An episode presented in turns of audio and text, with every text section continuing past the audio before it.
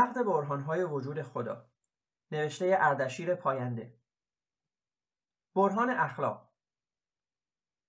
اخلاق تنها در صورتی می‌تواند وجود داشته باشد که خدایی و بهشت و جهنمی وجود داشته باشد. چون اخلاق وجود دارد پس خدا هست. برهانهای اخلاقی نیز بیانهای گوناگونی دارد. ولی به طور کل محور تمام آنها این است که بدون وجود خدا اخلاق ممکن نیست و چون اخلاق وجود دارد پس خدا هم وجود دارد. مسئله را از دو جنبه مختلف می‌توان بررسی کرد. یکی اینکه بدون وجود یک مبدع مشترک چگونه مشترکات اخلاقی به وجود میآید؟ مسائلی که در بین تمام اقوام در تمام زمانها ثابت بوده است. و دیگری اینکه بدون وجود یک تضمین متافیزیکی چگونه اخلاق می‌تواند عملی شود؟ در مورد مسئله اول نخستین چیزی که باید طرح شود این است که مشترکات اخلاقی چیستند. این قسمت بیش از هر چیز بر این تاکید دارد که بدون وجود خدا اخلاق مطلق ممکن نیست. در حالی که بسیاری از خدا ناباوران اصلا به مطلق بودن اخلاق اعتقاد ندارند. اگر بنا باشد اخلاق را نسبی بدانیم این برهان حرفی برای گفتن ندارد. در اینجا قصد ندارم در مورد نسبی یا مطلق بودن اخلاق صحبت کنم و لذا هر دو حالت را در نظر می‌گیرم دیدیم که نسبی بودن اخلاق, اخلاق برهان را منتفی می کند. اخلاق مطلق با توجه به اشتراکاتش نیاز به منبعی مشترک و ثابت دارد. در این برهان این منبع را خدا معرفی می کنند ولی آیا الزامی برای آن هست؟ من که اینطور فکر نمی کنم. انسان دارای خصوصیاتی است که در نوع ثابت در نوع ثابت باقی میماند و از طریق سیستم های کشف شده بیولوژیک به نسل های بعد منتقل می شود. همین خصوصیت هاست که همراه با مسائل دیگر می تواند اشتراکات اخلاقی را در صورت وجود پدید آورد و ما را از یک توجیه متافیزیکی بی نیاز می کند. در مورد مسئله دوم که اهمیتی بیشتر نیز دارد یعنی تضمین اخلاقی آزمایشی ذهنی را به شما پیشنهاد می کنم. شهری بسیار معمولی با همه نوع شهروند. یک بار آن را در حالتی در نظر بگیرید که اعتقاد به خدا وجود دارد. بعضی بیشتر و بعضی کمتر. و قانونی نیست. و یک بار حالتی را در نظر بگیرید که قانون هست و اعتقاد به خدا نیست. منصفانه مسئله را بررسی کنید و بگویید کدام حالت خلافکار بیشتری خواهد داشت. من شک ندارم که جامعه دوم بسیار بسیار بسیار موفقتر خواهد بود و به شما اطمینان می‌دهم که در مذهبی ترین جوامع هم اگر قوانین وجود نداشته باشند خلافکاری بیداد خواهد کرد. و در بیدین ترین جوامع هم اگر قانون مناسبی وجود داشته باشد مشکلات به حداقل می‌رسند. در مورد نظم جامعه تنها چیزی که واقعا و در عمل می‌تواند کارساز باشد قانون است. نه اعتقاد دینی و نه چیزهای دیگر. یک قانون مناسب می‌تواند بهترین حالت ممکن را ایجاد کند. در نهایت برخی نیز می‌گویند که هیچ جامعه ای بدون دین نمی‌تواند دوام داشته باشد. نمی‌دانم چطور می‌توانند چنین چیزی بگویند در حالی که در کشورهای خاور دور باور به خدا وجود ندارد و از آن مهمتر اعتقاد به بهشت و جهنم که زمانت اخلاقی ادیان برای تبعیت از دستورات آنهاست و در اینجا منظور ما نیز وجود ندارد. این جوامع از بزرگترین تمدنهای بشری هستند و چند هزار سال دوام یافتند بدون آنکه بیدین بودنشان آنها را نابود کند و در ضمن از پرجمعیتترین تمدنها نیز بودند.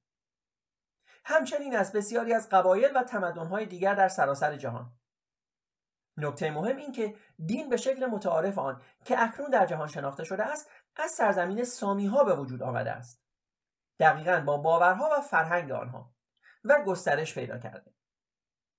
تا پیش از این گسترش اقوام مختلف به شیوه هایی زندگی می‌کردند که با این معیارها ابدا دینی نامیده نمی شود.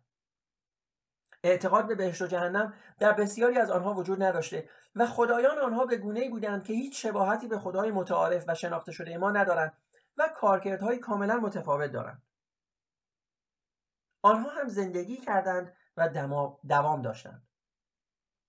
پس می‌بینیم که گذشته از بحث نظری در مورد تضمین اخلاقی مثال نقص هم وجود دارد که بدون وجود تضمین اخلاقی متافیزیکی می‌توان نظام اخلاقی و اجتماعی را پایریزی کرد. علاوه بر این مطلب می‌رسیم به این بحث که اخلاق در نظام دینی واقعی تر است یا در نظام انسان مدارانه خدا ناباور یا خدا ناباوری که اخلاق را بر مبنای خدا شکل نمی‌دهد. چون در حالت دینی کارهای خوب به طمع پاداشهای آنجهانی انجام می‌شوند در حالی که در نظام سکولار به خاطر انسانیت هستند به نظر من دومی بسیار با ارزشتر واقعیتر و با دوامتر است. تفاوت آنها مثل تفاوت احترام و خوشبرخوردی یک مغازهدار با مشتری است در برابر احترام و خوشبرخوردی دو دوست با هم. بسیار این هم برهان اخلاق دوستان. گفتم برهان اخلاق اینجا دو بخش داره. یک بخشش این هست که اخلاق به خاطر اینکه مشترکات داره پس باید یک سرچشمه مشترک داشته باشه که اون خداست. دومی این که اگر خداوند نباشد تضمینی برای انجام اخلاقیات وجود ندارد. من در هر دو زمینه می‌خوام صحبت کنم. چون هرچند که این کتاب خیلی کم در این زمینه صحبت کرد اما به نظر من یکی از بزرگترین برهانهایی هست که مخصوصا من از دهان مسلمانان شنیدم. هرچند که مسیحیان و حالا مسیحیان هم حداقل به این برهان من دیدم زیاد استناد می‌کنن با عنوان the moral argument for the existence of God یا برهان اخلاقی برای وجود خدا. خب بذارین هر دو بخشش رو بررسی کنیم. یکی اینکه اخلاقیات مطلق است و این مطلق بودن نشان می‌دهد که یک سرچشمه واحد دارد و آن سرچشمه واحد خداست. اول از خود استدلال شروع می‌کنن که ما حتی اگر بپذیریم اخلاقیات مطلق است نمی‌توانیم بگیم چون مطلق است پس حتما از یک سرچشمه آمد. دقت بکنید.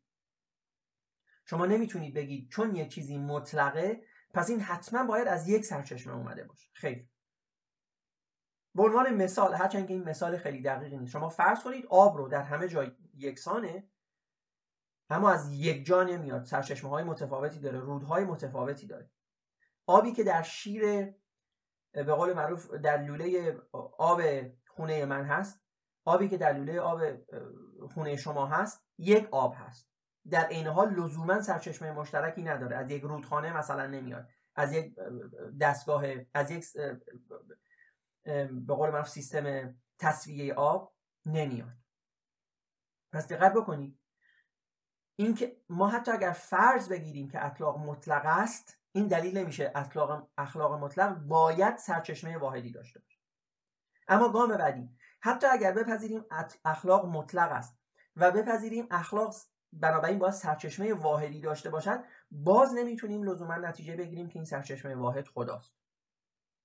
یعنی اینجا هم یک ایرادی وجود داره. بنابراین این هم ایراد بعدی است. این گام دوم. بحث سوم این که اصلا اخلاق مطلق نیست. همینطور که این کتاب اشاره کرد و گذرا هم رفت شد اخلاق مطلق نیست. یعنی چیزهایی در اخلاقیات هست که نسبی هستند. مثلا شما نوع پوشش رو در نظر بگیرید. چیز چیز مطلقی نیست. مسلمانان نوعی پوشش دارن. مسیحیان نوعی پوشش دارن. هندوها نوعی پوشش دارن. و همه اینها گذر از اون پوشش رو عرف پوشش رو بی اخلاقی توجیه می‌کنن. چیزهای دیگر رو هم در نظر بگیرید. مثلا قتل. قتل کار بدیه اما قتل مطلقا بد نیست. برای نیرویی که شما رو داره سرکوب می‌کنه برای کسی که می‌خواد شما رو بکشه در حقیقت قتل توجیه پذیر است به عنوان دفاع مشروع.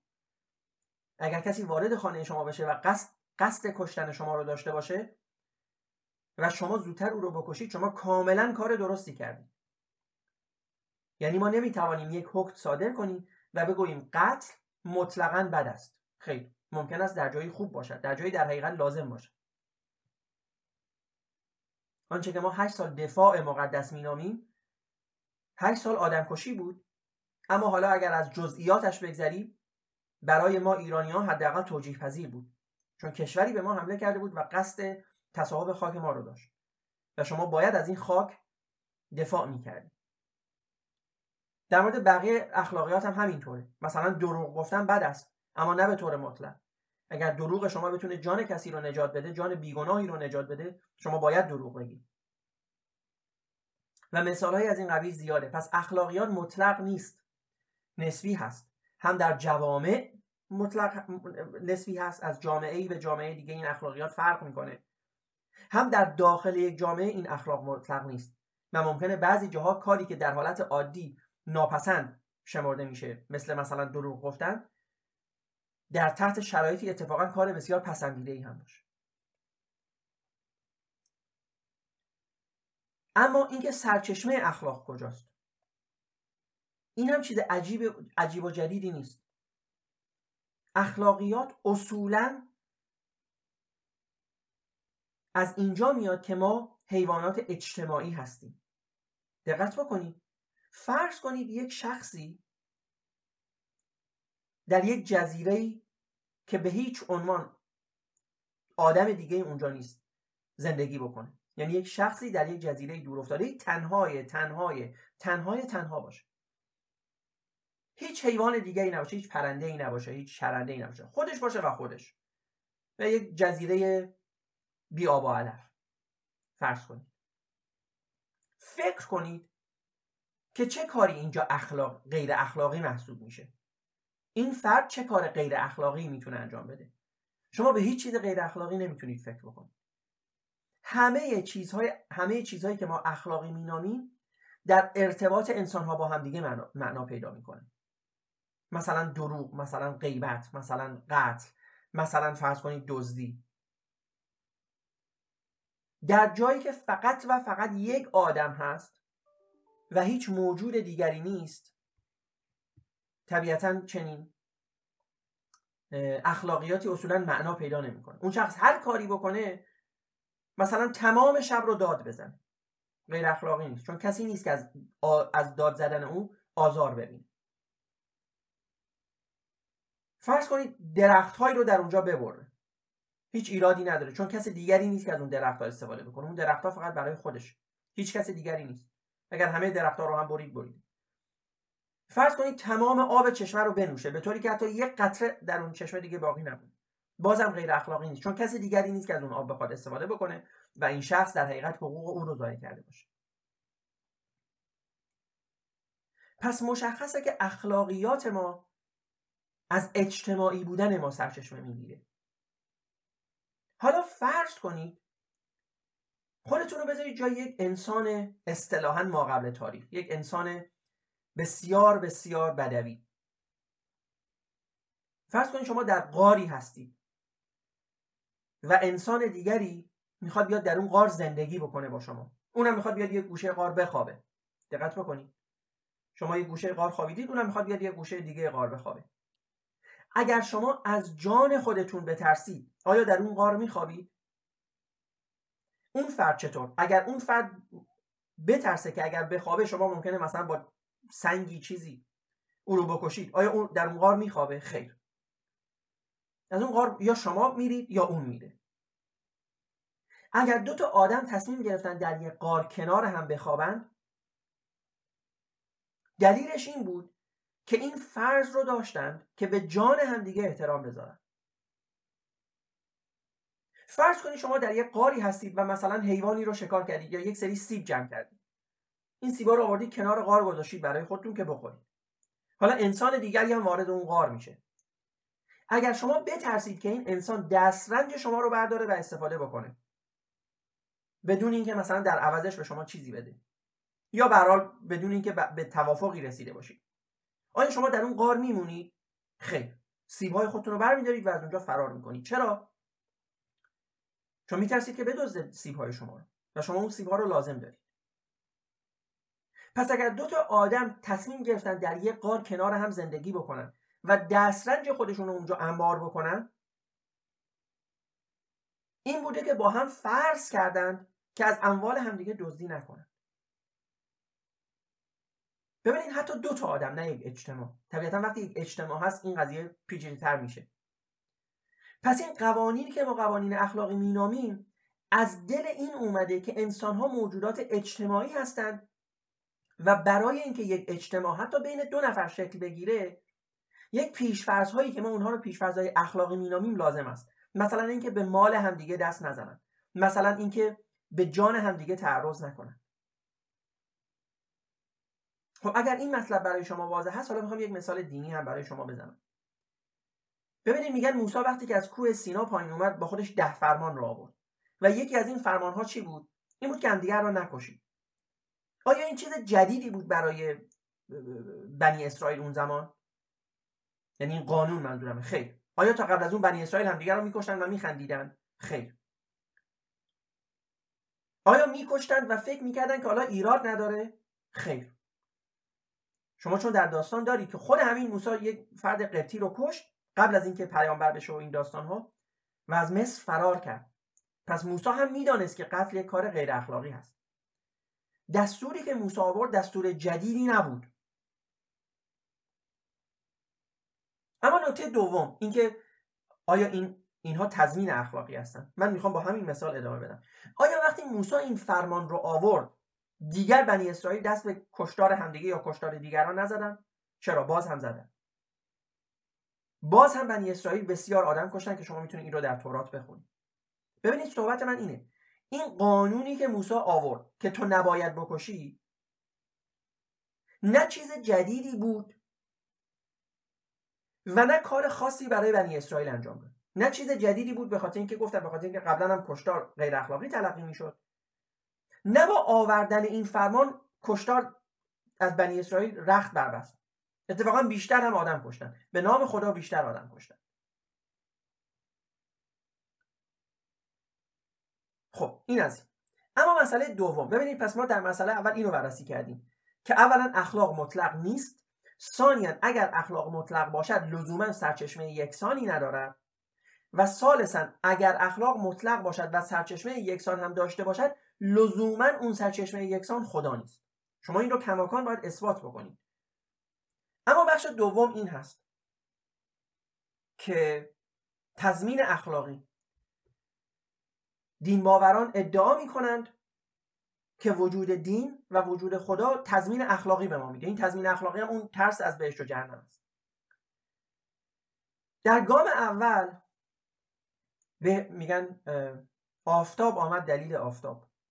ما اتفاقا در عصری داریم زندگی می‌کنیم که می‌بینید همین دین باوران به اسم همین دین در دانشگاه شریف دارن آدم می‌کشن. کشتن. در بلوچستان کشتن. برای اون بهشت خیالیشون. ولی در حقیقت من بعید می‌دونم هیچ نیروی سرکوبی جمهوری اسلامی که باتون به سر هموطن خودش میکوبه یا به سمت او شلیک می‌کنه به فکر بهشت باشه. در حقیقت به فکر حفظ نظام هست و از اون منتر به فکر حفظ شغل خودش و حقوق خودش. ولی در هر صورت. شما می‌بینید که اینها هیچ کدوم تضمین اخلاقی نیست.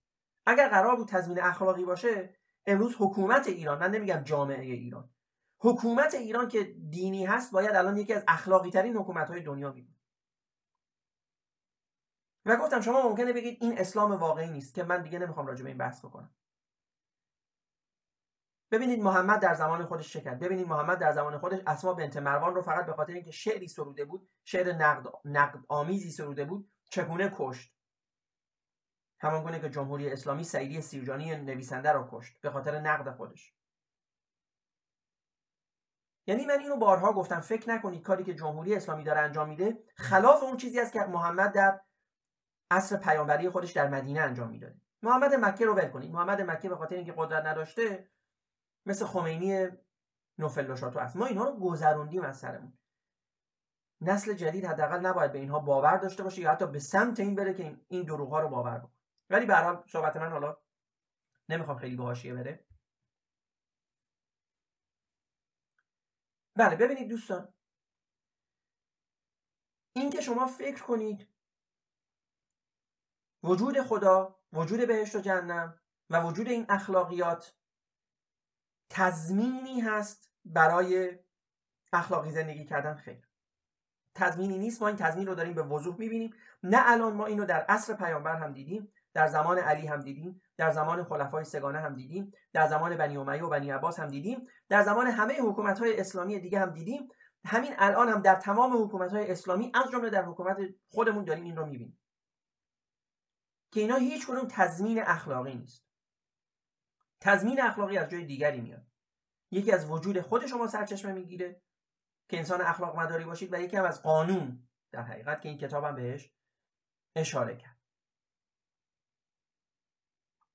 اما دقت بکنید که این قضیه که باورمندان مدام میگن اگر خدا نباشه مثلا شما چون این, این مثال رو متاسفانه من زیاد میشم خدا ناباوران با مهارم خودشون زنا می‌کنن با مهارم خودشون سکس می‌کنن.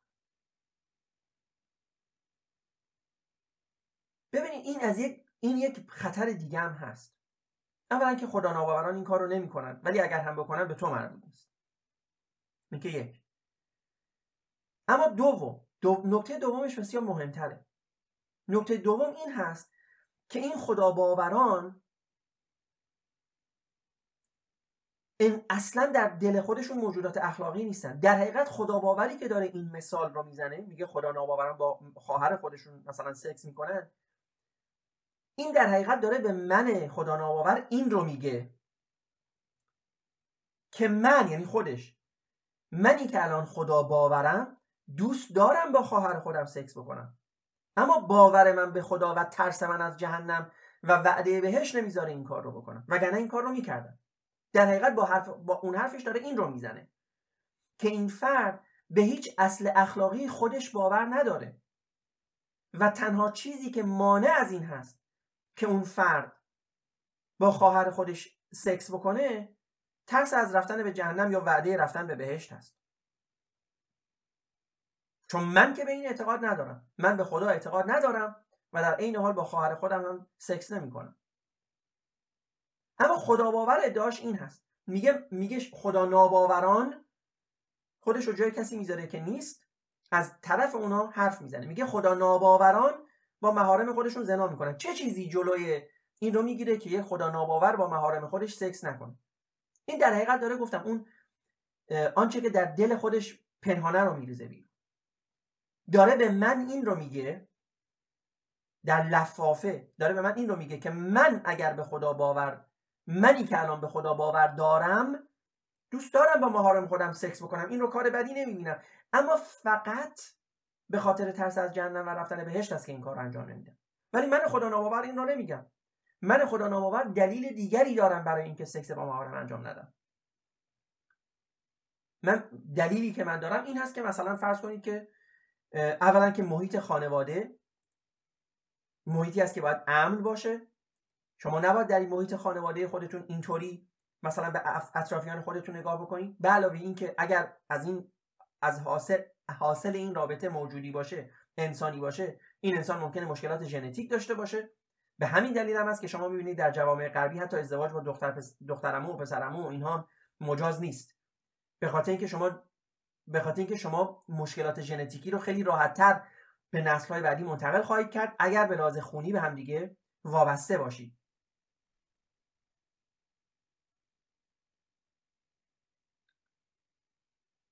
یعنی من دلیلی برای این کار دارم اما اون خدا, خدا باور دلیلی برای این کار نداره به جز اینکه از خدا میترسه از در ذهن خودش. از رفتن به جهنم میترسه و وعده بهش داره. پس این تضمین اخلاقی وجود نداره. این تضمین اخلاقی به استناد همون حرفی که زدم وجود نداره. به استناد اینکه شما می‌بینید در جوامع دینی که قانون وجود نداره کماکان بی اخلاقی بیدار می‌کنه. مثال ایرانش رو قبلا زدم دیگه شما الان می‌بینید. همین افرادی که میگن قتل بده همین افرادی که میگن تجاوز بده تجاوز به حقوق دیگران بده در طی 43 سال مرتکب تمام این جرم ها شدن. آیا حکومت دینی آیا باور دینی جلوگیری کرده از اینکه اینها اخلاقی باشن اخلاقی نباشن خیر. شما آرای آقای مصباح یزدی رو بخونید. آرای آقای خمینی رو بخونید. آرای کلینی رو بخونید. اینا رساله دارن دیگه. بخونید و ببینید چه بی اخلاقی هایی در رساله های اینها وجود دارن. آقای خمینی حکم به تفخیز نوزاد شیرخواره میده. اگر نمی‌دونید تفخیز چیه من اینجا بیان نمی‌کنم.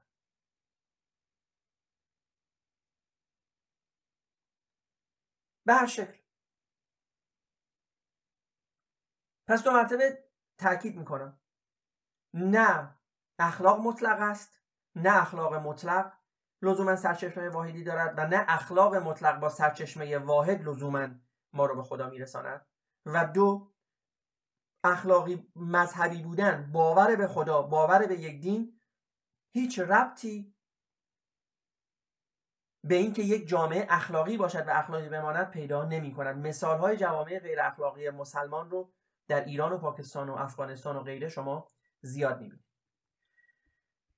به همین ممنونم دوستان از اینکه با ما بودید. روز و شب همه شما خوش. دوستان و همراهان گرامی اگر از پادکست های ما لذت می‌برید و تمایل به پشتیبانی و حمایت از تیم کوچک ما را دارید با مراجعه به وبسایت www.patreon.com talk تبدیل به یکی از حامیان مالی و patron های ما شوید. پشتیبانی شما به ما در تولید پادکست های بیشتر و با کیفیت تر کمک می کند با تشکر. دوستان عزیز ما را در تلگرام، یوتیوب و اینستاگرام با نام مینیو تاک و در سرویس های پادکست Spotify، Castbox، Anchor، Breaker، Google Podcast و Apple Podcast با نام مینیو پادکست دنبال کنید. ممنونم.